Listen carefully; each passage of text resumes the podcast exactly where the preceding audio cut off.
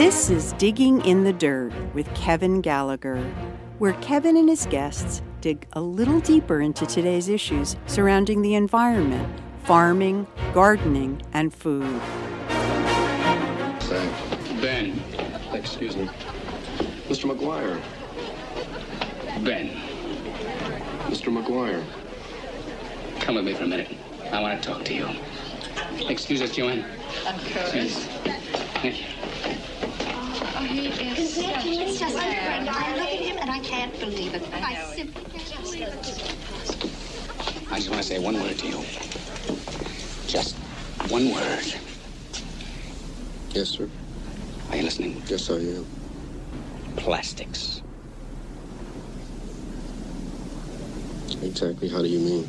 There's a great future in plastics. Think about it. Will you think about it? Yes, I will. Enough said.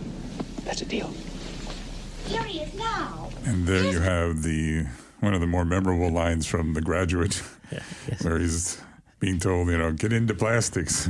Probably not bad advice if you're looking at it from that perspective, because it it took over the world, didn't it? It's true. And those guys who followed that advice way back when have done very well for themselves.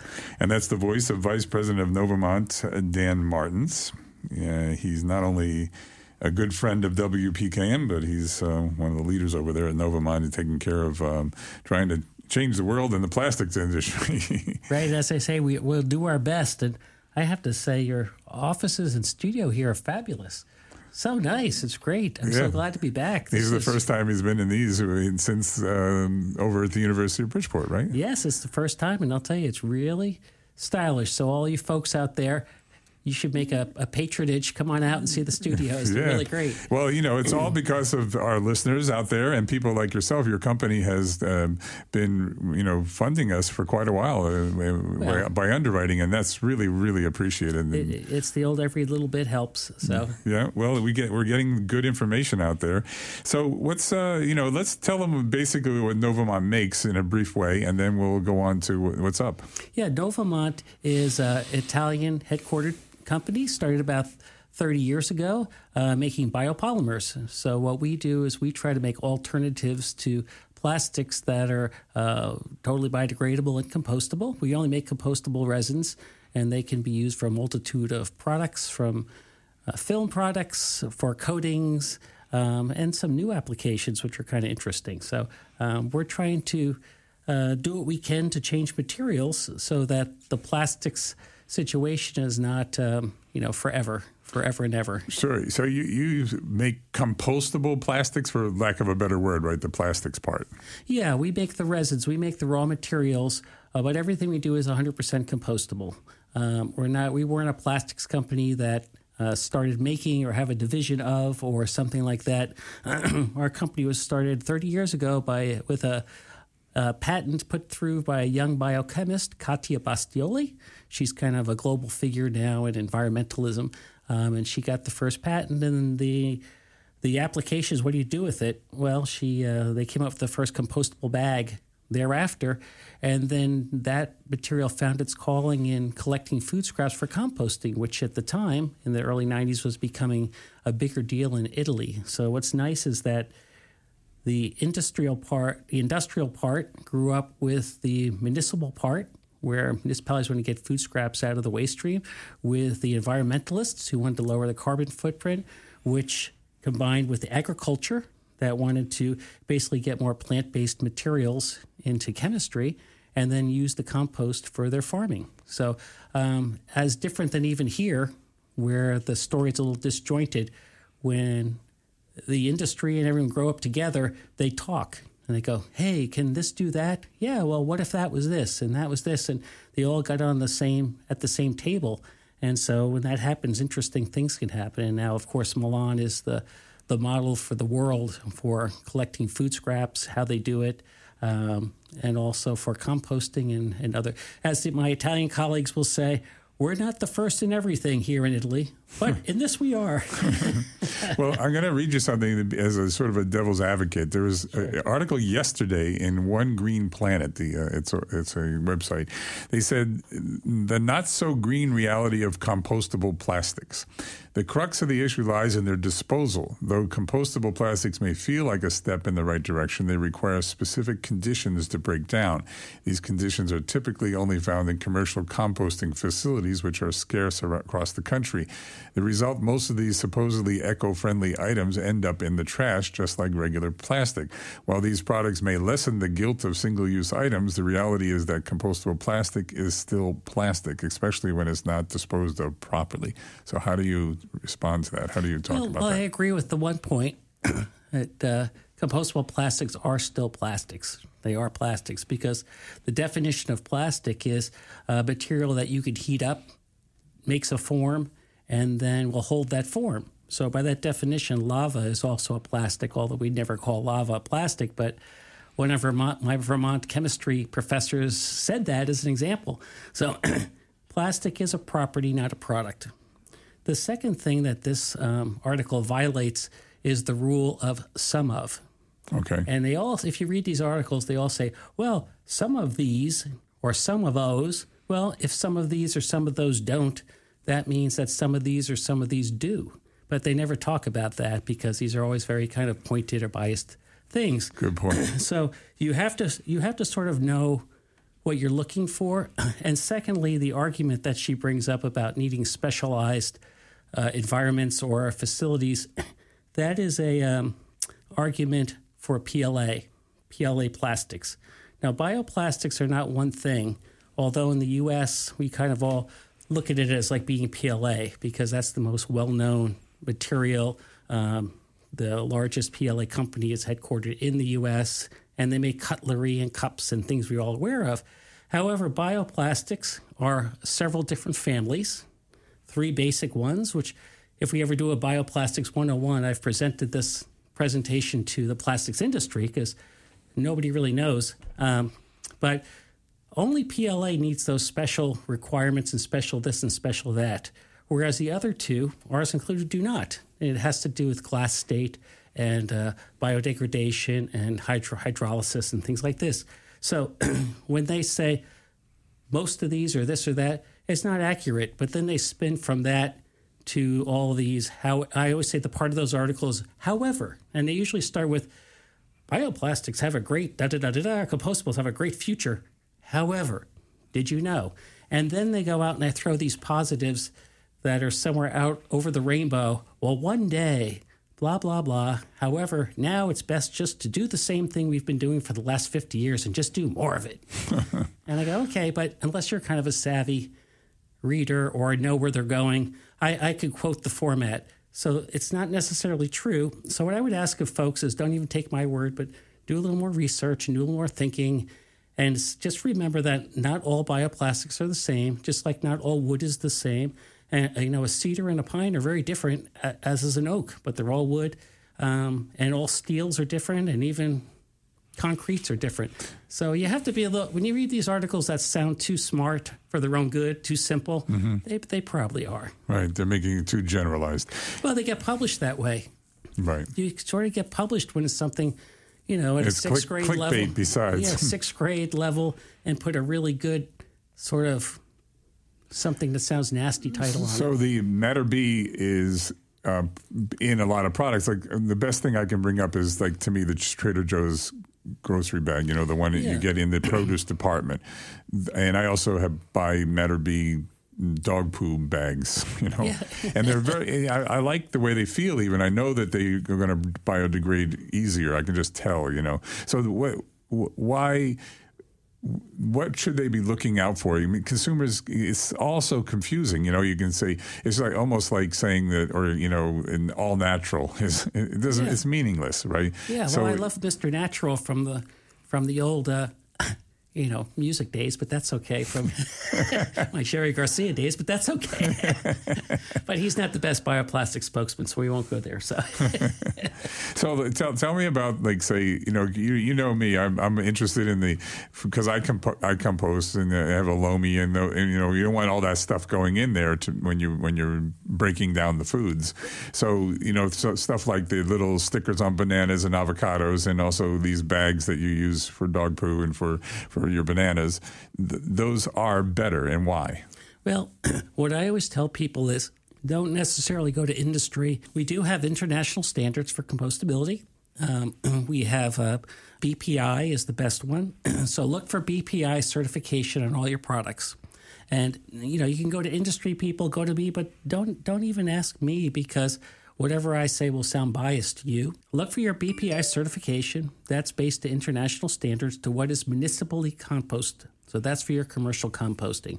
So if you don't see that BPI logo, um, then don't buy it or don't assume what they're saying is real.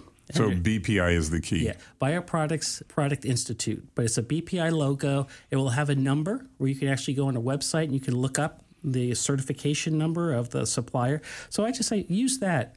We've we've invested a lot of dollars to try to clean up this certification and uh, use it. So if you don't see BPI, first be suspect of that. Just don't buy it because it should be that should be the first thing any legitimate manufacturer will So do. look for BPI because that's I, I even I've called you and said, "Can I buy this bag?" And you said, "Nope, that's not one of them." Yeah, and then for home compostable, there's a TUV certification, which is TUV Austria, and in Europe they have a certification for home compostability. We don't have one here yet, but it's basically an overlay of the uh, of the BPI. It's called ASTM D6400. But you don't have to know any of this stuff. Just say, "Hey, I look for a yo- uh, logo. If it's good, we're cool. If we're not, just say, okay, well." go get your logo.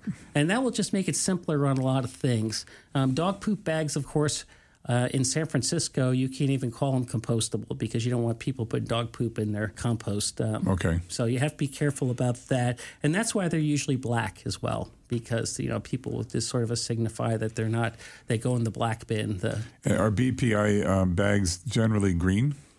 Generally, there's been a movement now for color certification, which I support.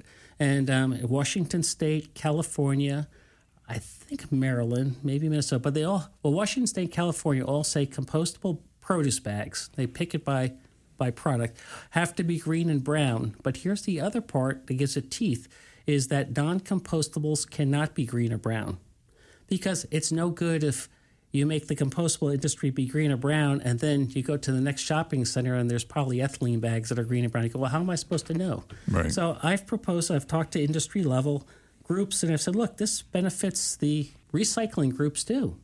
Because recyclers should be able to say, hey, if I see a green or brown bag, brown being paper, if I see that in my waste, in my recycle stream, I should reject it because that's not the proper use for that as well. The biggest problem we have is that we're just so small as an industry. Compostables are so small. So we get a lot of stuff thrown at us to do this, jump through this hurdle, jump through that. And I go, guys, are you really going after the proper, are we really the bad guys? On a couple of federal work groups, you know, here and in Canada, this was the the uh, Ontario Ministry of the Environment group. They were studying compostables. So they start out the paragraph, and they've got 50 people all from the industry on this webinar, all who get paid good money, and they're taking two hours of their time. So there's a lot of money here being spent for this. And they start out with compostable packaging, less than 1% of the packaging industry. Blah, blah, blah. So, for, first of all, they, they say how insignificant we are. Thank you.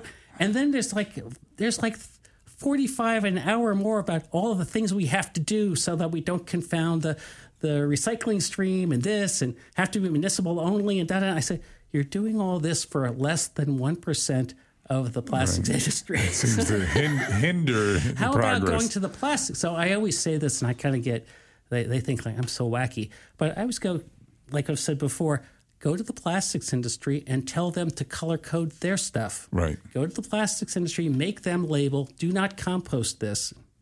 Do not recycle. Do not da da da. Because if people really knew how much stuff is not is trash, it might be bad PR.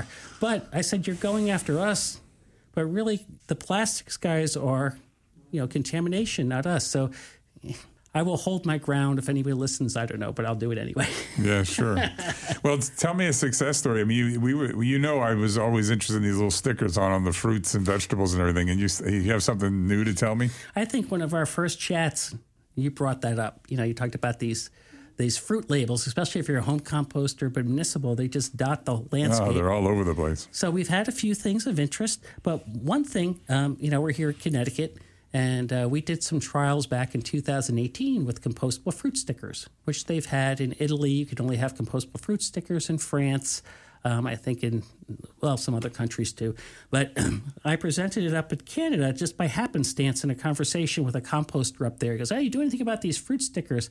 I said, Well, actually, yes. So I sent him the study from what we did up here at New England Compost, very good guy, John Demers. And um, I sent him the report that was done in Canada. And a year and a half later, now the government, ECCC, Environmental Climate Change Canada, is proposing that all fruit stickers should be compostable in Canada. And the Grocers Association in Canada said we don't disapprove. So, Good. so it's uh, we'll see what But we're happens. far away here in the U.S. Yeah, it's now. Here's the interesting thing about fruit stickers: is don't let the perfect be the enemy of the good. Yep. Now, if you study where fruit comes from, comes from South America, some here, from this, that. So, really getting everybody to change at once is pretty hard. However, you've got 100% contamination now. Because what happens in municipal is they, they come off the fruit and they roll up a little hot dogs and then they go through the screen because they can't be screened out because they're these little thin tubes. And if 10% were compostable, you'd have 10%. Imagine if 50% of all the fruit labels were compostable, you'd have 50% less. Mm-hmm. And it's even so where this has come from is the composters because when they can't screen them out and they go to sell their compost and they got little white dots in them, they have to downgrade their compost and they can't get as much money.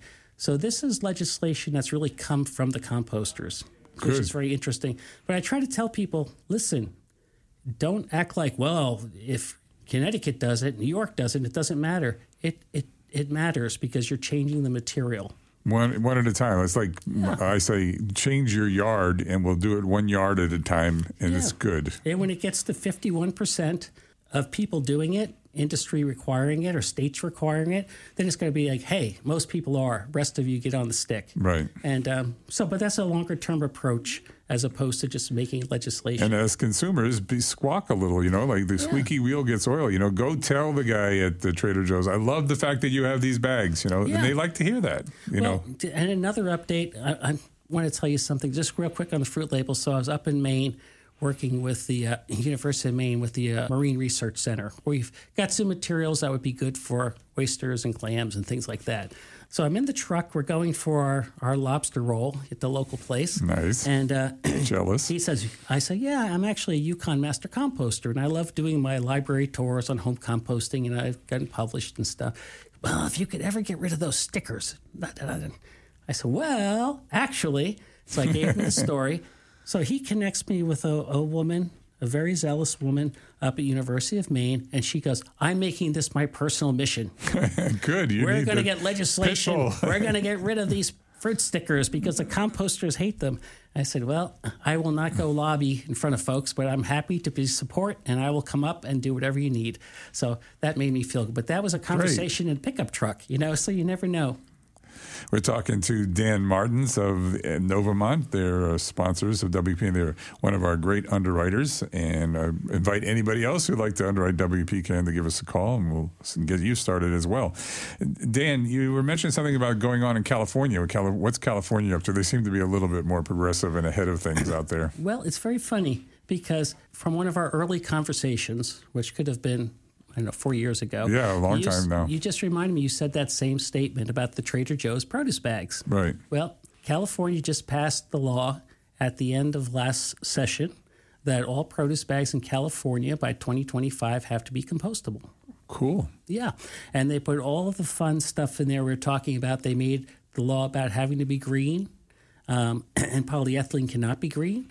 They also said they have to make the, the mouth of the bag, something I helped with, well, I'm not supposed to talk about, but I, when asked, I will help. So um, they're going to make the, the mouth of the bag has to be 15 and a half inches, so it fits on all the, the caddies, the kitchen caddies to collect food scraps.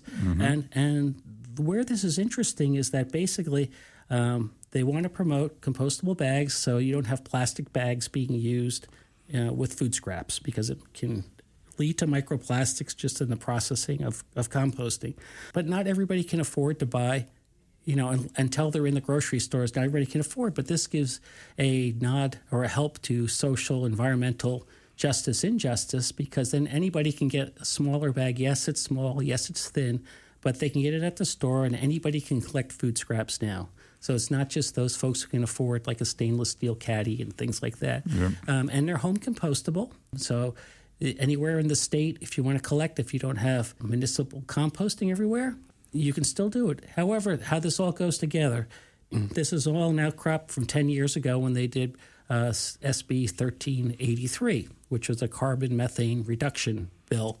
And basically, they said we have to make these goals, but they didn't tell anybody how. So, of course, one of the literal low hanging fruit is composting, food scrap collection. It's, it's the most impactful thing that we can do as citizens to lower our carbon footprint even more than cars. Yeah, we're in agreement there. So they said supported composting, supported the use of composting, and then it gets well, how do we help collect food scraps?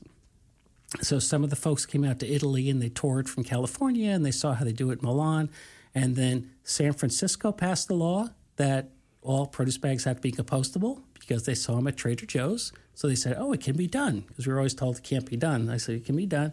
And then California followed suit a couple of years later. But it all came from the beginning that they wanted to lower carbon and wanted to lower uh, methane. And how do you do it? So it wasn't like just go there and like substitute one bag for another bag. It was supports a greater a greater strategy. And this is such a, a, massive problem worldwide. I mean, you can go on YouTube and see rivers of plastic in Yeah. Asia and places. I mean, just ri- beaches covered in two feet of plastic. So I don't think we're getting rid of this problem really quickly. And I'm, I think it has to be. I think the, the you know that ship has sailed. That the people are going to change their habits about plastic. I think they want Ziploc bags, they want solo cups and things like that. You know, they, I think it has to be the material that changes. Absolutely. That's that's my opinion. And No, it- how do we get that to happen? Your opinion is, is right on. I've had conversations with corporations and all of them who make all those products that you're talking about. Some of the stuff we can help with, some of our things our competitors will, but but basically, people don't want to give up their Ziploc bags because they're good. They're good, They and yeah, they're convenient. Yeah, what's what's bad is the material. And and um, I had someone once say to me, Dan, you know, you're kind of a smartass on some of these things. and I said, I take offense of that. I'm from New York. I'm not just some smartass. a New York smartass is just a little different grade. Mm-hmm. But but so I had a conversation because they said, well, gee whiz, you know, we, there's all these myths. It's one day we could do a show on the myths of bioplastics that were created by one of the petroleum industries like 20 years ago to sort of nip this in the bud when they thought like bioplastics one day were going to be a threat. But they said, well, gee, if you label all these things like, you know, soil degradable or things like that, which we can. And they said, well, then people are just going to throw them out the window and they're just going to throw them on the litter and blah, blah, blah. Made this big scenario. I said, guys, I think that the problem with litter is nobody thinks about what they're doing. It's not because they're thinking about it. And I said, an apple core, if someone will throw an apple core, I doubt they sit there and go, now what is the biodegradation of an apple? They're not thinking about No, it. No, they're not. So the idea that someone's going to take a compostable produce bag and read the labeling and go, oh, I see this is, hmm, let me think this through. Hydrolysis through biodeg- enzymatic uh, degradation. I'll throw this in the ground. No, it, it won't happen. But yet we live by these myths that sound so, like this article, they sound so logical and so simple, they must be true. And they're just not, you know. so the thing I want to ask, I, we have a couple more minutes left. Oh, yeah. I'm long winded. I No, apologize. no, no. You're not. You're not. This is all really important stuff and interesting. The uh, the microplastics. I think that's one way get to get to people. People are saying, "Wow, it's in food, it's in fish, it's in our bodies." They're they're proving it, and this is really worrisome. So, is this a way that we can get to people to say, you know, we got to make some changes? I mean, there's just too much plastic going into the planet. Well, I was I was on a podcast just like two weeks ago and said, "What's changed in the last five years, or even the last two years?" And it's funny how fickle our our our attention span is. And it used to be composting, then compostable products, and like that's been put on the back burner.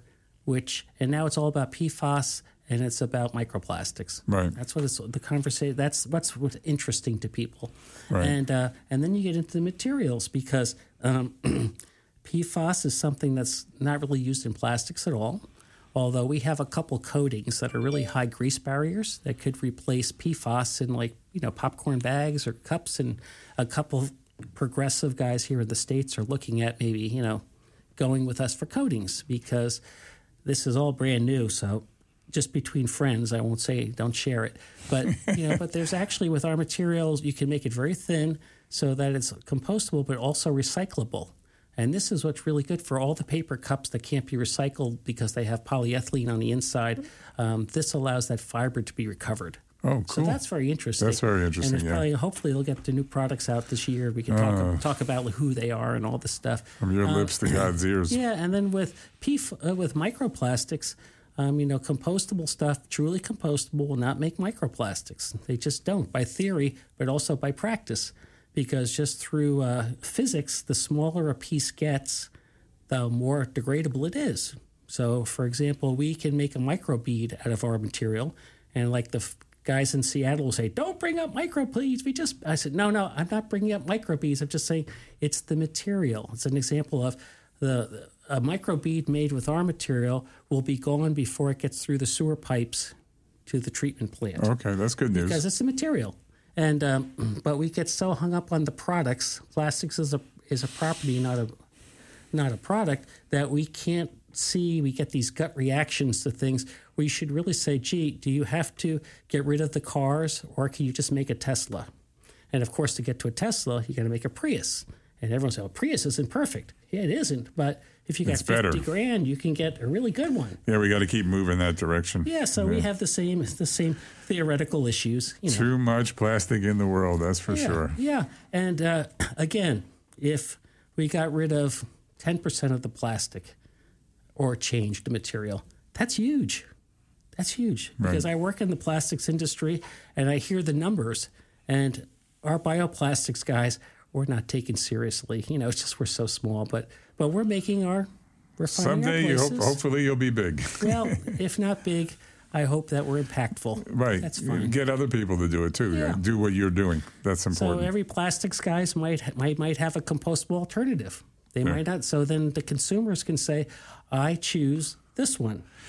Well, we've run out of time. I wanted to talk Oh, about sorry. ocean cleanup, and I also wanted to talk about uh, you know the the different kinds of enzymes they're coming up with, stuff like that. But we don't have the time for it. Well, so if we let's let's say I'm always happy to come as long as my schedule allows. I'll be here, and I think one day might be fun to talk about the three basics of the three basic families of bioplastics and let people be a little more knowledgeable what they're what they're talking about, Sure. which might be fun. it'd be great. Well, It's always fun. I take that back. Whatever it is is fun. well, Dan Martens of Novamont, thank you so much for coming here today, and I'll have you back. You know, my Thank friend. you, folks. If you like to support PKN, they're good folks, and they're and Kevin's a wonderful guy doing a great job, and be a good listener as well. Yeah, we'll talk to you later. You've been listening to Digging in the Dirt with Kevin Gallagher.